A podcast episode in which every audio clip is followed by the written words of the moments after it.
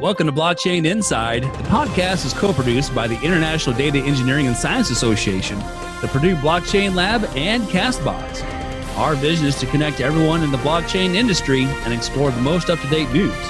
We hope that this podcast will be educational, easy to understand, and inspirational for all our listeners. I'm Coach Culbertson, and today with us is Rick Burnett. Rick, why don't you introduce yourself to the audience a bit and tell us your story, how you got started with blockchain. Yeah, thanks for the opportunity, Coach, to speak to your audience. My name's Rick Burnett. I'm CEO of LaneAxis. LaneAxis is focused on a shipper carrier direct, really optimization platform built around direct connectivity from the shipper to the carrier, eliminating the need for a broker or third-party logistics company. In the U.S., it's an $800 billion industry, $9 trillion globally, growing to $15 trillion in the next 5 years. In March this year, actually about 6 weeks ago, we were issued patents around that shipper carrier direct. I started that process a little over 4 years ago, filing patents around a shipper carrier direct environment, real-time connectivity, location-based down to the driver level, handset connectivity, electronic documentation, built around providing efficiency in the network because there's 1 million trucks moving up and down the road empty every day. Drivers sit there looking for loads. Those loads are posted in them various different load boards out there that's posted by brokers. A very inefficient process. And then in the industry itself, it's comprised of 700,000 trucking companies. 97% of that industry is smaller, independent in size, and 82% of that number have 6 trucks or less. So it's a very fragmented marketplace. There's no visibility into the network. So it's a lot of phoning, faxing, labor-intensive processes. So on one side of the equation, you have a large, network of shipper carrier or shipper manufacturers comprised of 350,000 in the U.S. And then on the other side, you have, as I mentioned, 700,000 trucking companies represents a little around 3.5 million drivers. So there's a need today because there's no automation process that provides the visibility into this network. So that's why there's $100 to $150 billion in the U.S. of brokerage or third-party logistics cost in the network. So what we're focused on is providing a direct connectivity, and our token sale is an API access to provide the various different data sets and then to provide value into that direct immediate connectivity. Now, this is a big space to play in for sure. Tell us a little bit about how, and drill down on how blockchain can really help us solve some of these big issues. Yeah, what I didn't realize, Coach, was over the years was, I had built different systems that were the direct connectivity. But what blockchain provides is that trusted verification source of really why blockchain was ever invented in the beginning, which was around failed banking system and built around the functionality of being a trusted source into that, providing that. And then, as you know, blockchain has moved into various different, industries, sectors, and provided, value into that. So specifically into the transportation, what blockchain provides for us is that verification trusted source. So every shipper has a contract. That contract will be a smart contract operated within the blockchain. The insurance verification, every carrier has to have a certificate of insurance. That has to be stored in the blockchain. It has to be updated before that renewal date expires. And then the DOT API key is tapped into the Department of Transportation and into the commercial driver's license, ensuring that that relationship can be established and connected immediately. Now, with that, you'll be able to, a shipper can deal with hundreds of thousands of different companies because they can immediately connect with each other. It's trusted source in the blockchain that allows that connectivity to be made. And then our mobile component app allows that visibility that today is phoning and faxing through our mobile app that ties into the handset or in-cab terminal of the truck itself. will then provide that immediate visibility. So now they will get ETA prior to load pickup. They will get the geofence location of the pickup, and the delivery is stored in the blockchain. So now we're going to start implementing the first of the industry carrier performance metrics. So now you'll have real-time pickup, real-time load confirmation, in-transit visibility, and then delivery confirmation, proof of delivery that's stored in the blockchain, and now you have that chain of custody archival record stored in the blockchain. So blockchain was necessary in the transportation for this network to be built. And you know what? A lot of our previous guests have talked about how when they start solving a problem, they start with blockchain, but they don't realize that blockchain is more of a solution. They're trying to throw blockchain in there somewhere. Like, oh, this is hot, right? You know, I think it's just the maturity of this business. You know, I've been after this 800-pound gorilla for, 15 years. In 2004, 2005, I actually implemented a internet-driven shipper direct connectivity into their network, focused really on load connectivity, broadcast, and via email. It was really a research and development into, quite frankly, I was younger at the time, obviously, and quite frankly, a big venture into cost aspect that what I thought was the time was wasted money. But I realized how fragmented and how big the industry was, and then as smartphones and the connectivity started changing, that's when I really started filing this process around, the patent process starting, over 4 years ago. But then the evolution of what was a year ago started into blockchain.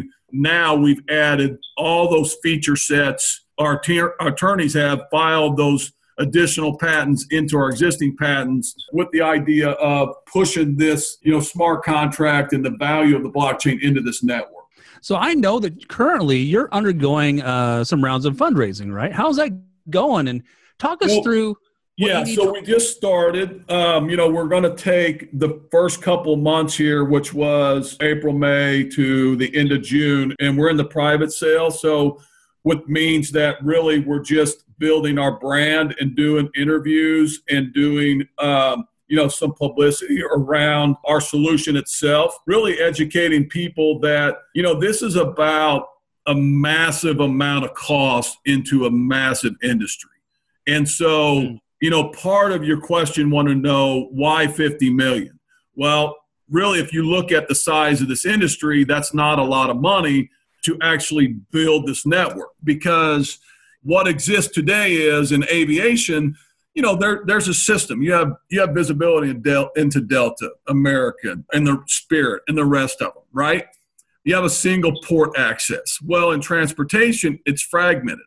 It's very important to be able to provide that visibility. And today, because federal government has implemented a mandate that what's called hours of service is now electronic instead of paper. That went into effect December 18th of 2017.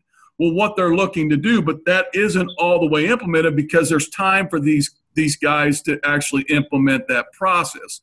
Well, what they're looking for is a driver can only drive 11 hours in a 24-hour period. And the reason is because if they drive 24, 30 hours straight, they get fatigued, and there's, the fatalities were 35,000 and, the last reported statistic that they pushed. So they're trying to lower that, okay? So those are federal mandates. In this network that we're building, Homeland Security wants to know the documentation of the origin of a shipment, which goes right in line with the solution that we're doing. So with the blockchain, this network and the visibility in the network goes parallel with the initiatives of what not only the U.S. government, really into a global scale size of network looking to do with this original movement and the original origin. So the byproduct will be there's 1 million trucks that move up and down the road empty every day. And the reason is there's no visibility network. The shipper doesn't know where the carrier is. The carrier doesn't know where the shipper is that's looking to move freight. So as we move efficiency and provide visibility in this network, there'll be less wear and tear on the roads. There'll be better traffic flow because there'll be a reduced number of empty trucks moved. You'll get report metrics. You can get when should we work on this road because you'll have visibility into traffic flow. So as this network grows, you know, the consumer will actually ultimately benefit as well, because there'll be lower cost, because the shipper now can save anywhere from 15 to 20% on these movements. And then the carrier, as a byproduct of increased revenue, down to the driver level, because he now can move more efficient. We're starting to get into the end results, and we're starting to get into how this affects the consumer. Let's take a step back. Let's talk about strategies and plans on ROI. How long do you think that this is going to take? I mean, this is a big segment. This is a big market you're moving into. This is a big movement. So I guess, you know, are you talking about ROI from strategy of our company standpoint, or what are you talking about as far as an ROI? How about what's the business plan, you know, in order to get the $50 million? How long is it going to take to get ROI on your company?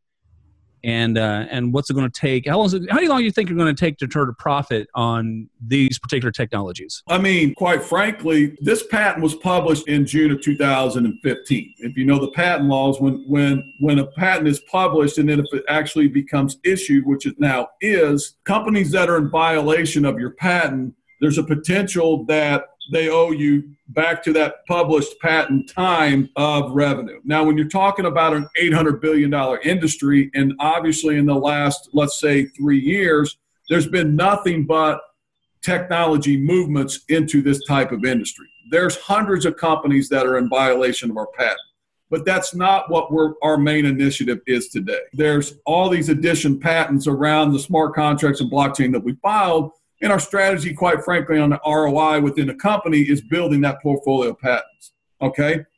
So how long is that going to take? Oh, that's going to be a couple years. And so behind that, the reason why we're doing a token sale is actually to build the network and visibility of the network and the benefits that it's going to come out of a single point access of a network. That's what the token's for. And so the uses of that token is massive.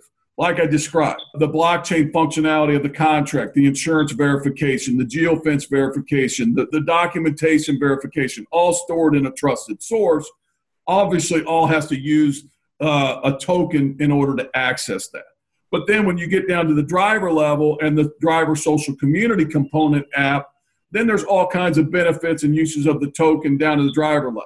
You know, rebates on fuel, discounts in-store purchases. You know, information fed of lane traffic flow information, all kinds of other ancillary things that is standard within the value of building a net. Does that answer your question? Yeah, I think it does. Yeah. So as we start to bring this podcast on in for a landing, tell our guests how they might be able to connect with you and if you have any resources for our blockchain enthusiasts. Yeah, so I would say go to our site, laneaccess.io. Would appreciate any feedback or areas you feel like, you know, we could improve. You know, we built what we feel like is a pretty strong blockchain engineer team that actually built the white paper that lives online today. Obviously, always looking to make additional connections of blockchain people that have projects or information, you know, around that. But, you know, anything that, you know, your audience feels like we could do better or we could improve on, you know, would love to hear that feedback. You know, my email's rick@laneaccess.com. Feel free to send me any questions or comments. And if I'm not the right person to answer it, I'll have somebody on my team get back to you. Awesome. Rick, thank you so much for giving us some insight into your shop here. This has been amazing. Well, I appreciate it, Coach, the opportunity. Thank you very much. All right. And for our listeners, thanks for following up with us today. Blockchain Inside, the podcast, is co-produced by the International Data Engineering and Science Association, the Purdue Blockchain Lab, and CastBox. Please subscribe to our show on castbox.fm/blockchain lab and leave a comment there if you have any questions. I'm Coach Culbertson. Thanks for hanging out with us. We'll see you next time.